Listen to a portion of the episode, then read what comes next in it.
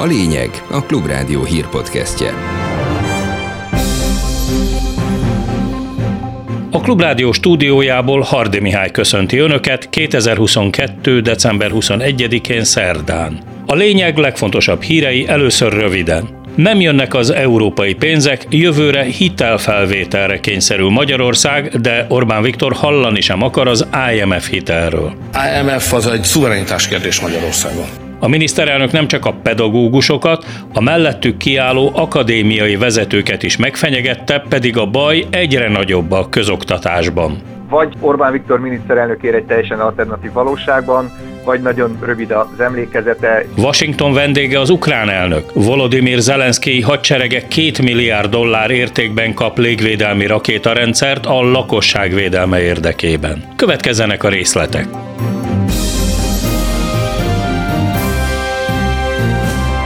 Magyarország jövőre kénytelen lesz a pénzpiacról hiteleket felvenni a költségvetés egyensúlyban tartásához, miután az Európai Unió befagyasztja a Magyarországnak szánt pénzek egy részét. Közvetve ez derült ki Orbán Viktor szavaiból a ma délelőtt megtartott sajtóértekezleten. A kormányfő azt is elmondta, hogy szerinte nem az IMF-től, a Nemzetközi Valuta Alaptól kell hitelt felvenni, mert az ugyan nagyon kedvező, de feltételekhez kötött kölcsön, hanem a pénzpiachoz kell fordulni a hitelekért. Orbán Viktor becslése szerint csak az energiáért jövőre 17-20 milliárd eurót kell Magyarországnak fizetnie. A fedezet előteremtése a pénzügyminiszter feladata, fogalmazott a kormányfő, de hallani sem akar arról, hogy az IMF-től vegyünk fel pénzt. A pénzügyminiszternek az a dolga, hogy az ország előtt álló következő évnek a finanszírozási tervét elkészítse. Van egy pénzügyminisztériumi finanszírozási terv, hogy hogyan kell ezt a pénzügyi kérdést kezelni és megoldani. Tehát ez kezelhető is, és a pénzügyminisztérium tudja is a módját.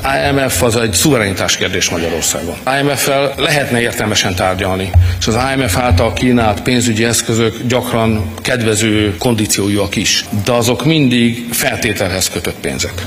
Gazdasági kérdésekben a miniszterelnök nem tudta elkerülni, hogy megemlítsen Matolcsi Györgyi jegybankelnök éles bírálatát arról, hogy Magyarországon súlyos gazdasági válság van kibontakozóban. Az MNB vezetője erről két hete a Parlament Gazdasági Bizottsága előtt beszélt, és keményen bírálta a kormány gazdaságpolitikáját. A miniszterelnök most a maga módján vágott vissza Matolcsi Györgynek. Természetesen kapcsolatban vagyunk egymással folyamatosan, és ezért én meg is értem a jegybankelnököt. Tehát nagyon régen volt jegybank bankelnök olyan nehéz helyzetben, mint most. Hiszen az inflációért mégis a jegybank felel. Árstabilitást azt a jegybanknak kell garantálnia. És az infláció közben meg a 20%-os államhatár fölött van. Tehát óriási nyomás van a jegybankelnökön, ezt meg kell értenünk. Másfelől az eszköz, amit választott a jegybank, hogy magas kamatokat vezetett be a gazdaságba, ez ugye ellehetetleníti a vállalkozásoknak a hitelfelvételét. Tehát a vállalkozói oldalról is óriási nyomás alatt van a jegybank. Nehezebb helyzetben van, mint én magunk között mondva. Az enyém se könnyű, de a jegybankelnök az még nehezebb. Elfogadhatatlan, hogy Orbán Viktor minden gazdasági balfogásért másokat hibáztat, miközben már 12 éve van hatalmon. Röviden így lehetne összefoglalni az ellenzéki pártok válaszát a mai miniszterelnöki sajtótájékoztatóra. A Klubrádió kérésére előbb Kálmán Olga a Demokratikus Koalíció, másodjára pedig Brenner Kolomán a Jobbik parlamenti képviselője értékelte az elhangzottakat. Orbán Viktor mai sajtótájékoztatóján is egyértelművé tette, hogy az ország semmilyen fordulatra nem számíthat ettől a kormánytól. Egyetlen szót sem ejtett Európa legmagasabb élelmiszerárairól, az Orbán infláció által okozott gazdasági károkról, a hétszeres rezsiemelésről, az üzemanyagárak emelkedéséről, vagy a tönkretett oktatásról, egészségügyről. Egyetlen szót sem ejtett arról, hogy a legfrissebb adatok szerint havi 20%-kal is tovább drágulhatnak az élelmiszerek, főleg a hústermékek, miközben már eddig is 47%-kal nőttek az élelmiszerárak. Hát nyilván azért nem beszélt mindezekről, mert nem tudja megoldani. Elvesztette az irányítást Magyarország sorsa felett. Amíg Orbán marad, addig marad a válság is. Orbán Viktor és a Fidesz gyakorlatilag megint másokra állít minden felelősséget, holott 12 éve, nagyrészt kétharmaddal gyakorlatilag a kizárólagos politikai felelősség kizárólag őket terheli. Mindenki másra próbálja hárítani a felelősséget, mutogat, miközben pedig már Matolcsi György is teljes mértékben és részletesen elmondta, megmutatta, hogy milyen nagyon hibás gazdaságpolitika vezetett ahhoz a kiemelkedően magas inflációhoz, ahhoz a nagyon nehéz gazdasági és szociális válsághoz, amelyet a magyar polgárok minden nap a bőrükön éreznének. Mi felelős konzervatív erőként éppen ezért nagyon komoly adó terhek csökkentésével, áfa csökkentésével segítettük volna a magyar polgárokat közvetlenül is. A magyar gazdaságban központi kérdés az energiabiztonság fenntartása, de legalább ennyire fontos a kormány politikai hitelességének visszaállítása a nemzetközi szintéren. Ezekről a kérdésekről is nyilatkozott Gárdai László kollégánknak Holoda Attila energiapiaci szakember és Csillag István volt gazdasági miniszter is. Az energiapiac összes bizonytalansága ellenére Holoda Attila energetikai szakértő optimista. A gázfogyasztás Európában 15-17%-kal csökkent, és nálunk is visszaesett a felhasználás. Az viszont továbbra is kérdés, hogy a kieső orosz importot honnan lehet majd pótolni. Abban viszont biztosak lehetünk, mondta, hogy a 10-20 eurós gázáraknak egyszer és mindenkorra vége. Lényeges az is, hogy mennyire lesz kemény az előttünk álló tél, továbbra is ügyeljen oda mindenki arra, hogy hogy. Az Európa Európai Unió képes volt alkalmazkodni a megváltozott körülményekhez, nagyjából 15-17 százalékkal csökkent a földgáz felhasználás. Az Európai Unió és az Európai Bizottság nem véletlenül döntött éppen most arról, hogy gázársakkal bevezetése valami fajta plafonnal megpróbálja megvédeni a fogyasztókat attól, hogy hirtelen elszálljanak az árak, esetleg valamilyen ellátási zavar esetén. Nyilván kérdés az, hogy honnan fogjuk tudni pótolni azt a nagy gázmennyiséget, amit korábban Oroszországból vásároltunk, de éppen az idei mutatja azt, amikor a korábbi 40-42 százalékos oroszországi kitettségről Európa lecsökkentette az import orosz hányadát 10-12 százalékra, és ez egy nagyon szép eredmény. A gazdaságban szinte minden attól függ, mondta Csillag István közgazdász, hogy az uniós pénzekből mikor és mennyi érkezik Magyarországra.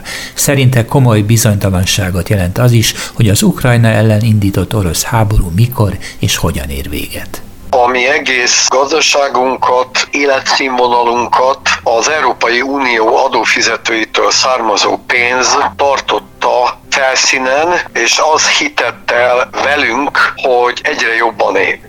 És minthogy ennek a beérkezése egyenlőre nem ragadható meg, hogy mikor következik be, bizonytalanságot visz az életünkbe, azért nem kapunk pénzt, mert nem tűnünk Európából európainak, vissza fogunk esni, rosszabbul érezzük magunkat, és nyilván ez újabb lökést adhat az elvándorlásnak, és ez csak tetézi, ez a legfőbb bizonytalanság, hogy még soha nem történt meg 1945 második világháború befejeződése óta, hogy közvetlen háborús veszélyforrás leselkedik ránk.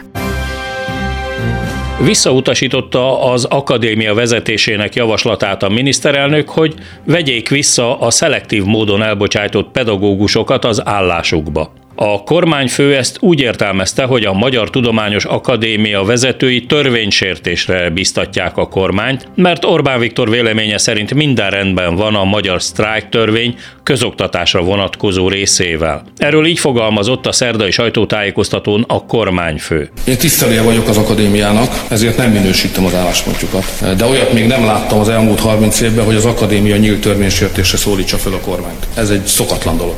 Így is kell kezelnünk. Ugyanis a helyzet az az, hogy Magyarországon a tiltakozásnak megvannak a törvényes formái. Tüntetéseken túl a sztrájk is ilyen. Ezek a tiltakozási formák egyébként tágasabbak, mint számos európai országban. Magyarországon lehet sztrájkolni. Ennek van kialakult törvényes kerete is rendje. És én arra kérem a pedagógusokat, meg mindenki mást is egyébként, miután a törvények mindenkire vonatkoznak, hogy ezeket tartsák be. Ha nem a törvényes formáit választják, akkor nem tehetnek mást az államvezetői, miután a pedagógusok is állami alkalmazottak, mint hogy az ilyenkor szokásos szabályokat előveszik és érvényesítik. A Magyar Tudományos Akadémia vezetői viszont levelükben az államfőhöz Novák Katalinhoz fordultak, és így fogalmaztak idézem, a meginduló folyamat sikeréhez elengedhetetlennek tartjuk az elbocsátott tanárok visszahelyezését eredeti munkahelyükre. Kérjük ennek érdekében a köztársasági elnök közbenjárását. Az akadémia állásfoglalásában javasolja, hogy hozzák a pedagógusok bérét azonos szintre a többi egyetemi végzettségű szellemi dolgozóival, adjanak nagyobb autonómiát a tanároknak, és javítsanak a tanárképzés színvonalán is. Erről nyilatkozott a Klubrádiónak Gosztonyi Gábor, a pedagógusok szakszervezetének alelnöke vagy Orbán Viktor miniszterelnök ér egy teljesen alternatív valóságban, vagy nagyon rövid az emlékezete, és az őt körülvevő szakemberek teljesen félretájékoztatták, ugyanis ez az egész átalakítás, ami 2011-12-ben véghez vitt a akkor éppen kiépülő NER, ez szintisztán a KDNP név szerint Hoffman Rózsa agyszüleménye volt. Ha valóban szakmai civil szervezetekkel és szakszervezetekkel tárgyalt volna előtte a kormány, mielőtt ezt a törvényt nagyjából nyilvánosságra hozták, legalábbis a törvénytervezett szövegét, akkor nem kellett volna 2012 elején trájkbizottságot alakítania az akkor egy kicsit még nagyobb számban jelenlévő szakszervezeteknek.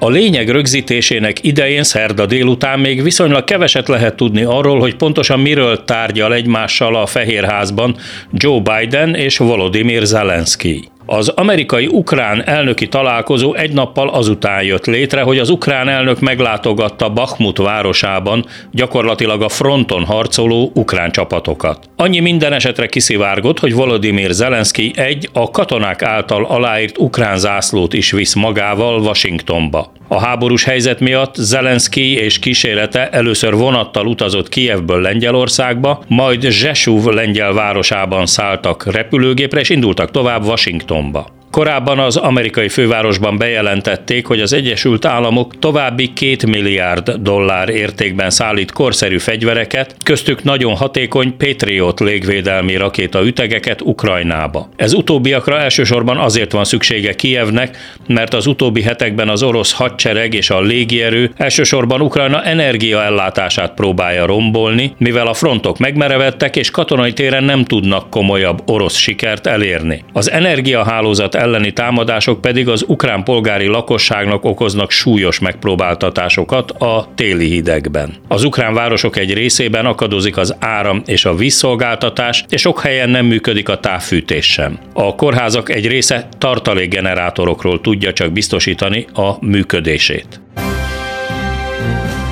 Az idén az Egyesült Államok drogellenes szolgálata annyi szintetikus kábítószert kobzott el, ami elég lett volna akár 400 millió ember halálos túladagolásához. Ezt a DEA, a Drug Enforcement Agency, azaz a kábítószer ellenes ügynökség jelentette be a 2022-es év adatainak összegzésekor. Közlésük szerint ez a valóságban 4500 kg, azaz 4,5 tonna fentanilt, a heroinnál 50-szer erősebb hatású kábítószert jelent jelent, amit a mexikói Sinaloa és Jalisco kartel emberei állítanak elő Kínából beszerzett alapanyagok felhasználásával. Az amerikai hatóságok szerint az ügyben az a totál szívás, hogy egyetlen év alatt megkétszereződött a lefoglalt szintetikus drogok mennyisége. Mégis nem kevesebb, mint százezer ember vesztette életét Amerikában kábítószer túladagolás miatt, kétharmaduk a fentanil áldozata volt, amiből mindössze két milligram a halálos adag. Végül a várható időjárásról. Kellemetlen, hűvös, nyálkás időre lehet számítani szerda délután és este, az ország nyugati felében ónos szitálással. Ehhez képest éjszaka is marad a párás hideg idő, csak egyre több helyen lesz ónos kötszitálás, amire különösen azok figyeljenek, akik csütörtökön reggel autóba ülnek. A fényes tócsák az aszfalton jelenthetnek csúszós jeget is. Csütörtökön sem javul az idő, felhős, ködös és hideg, nulla fok körüli marad a hőmérséklet. Röviden, brrr.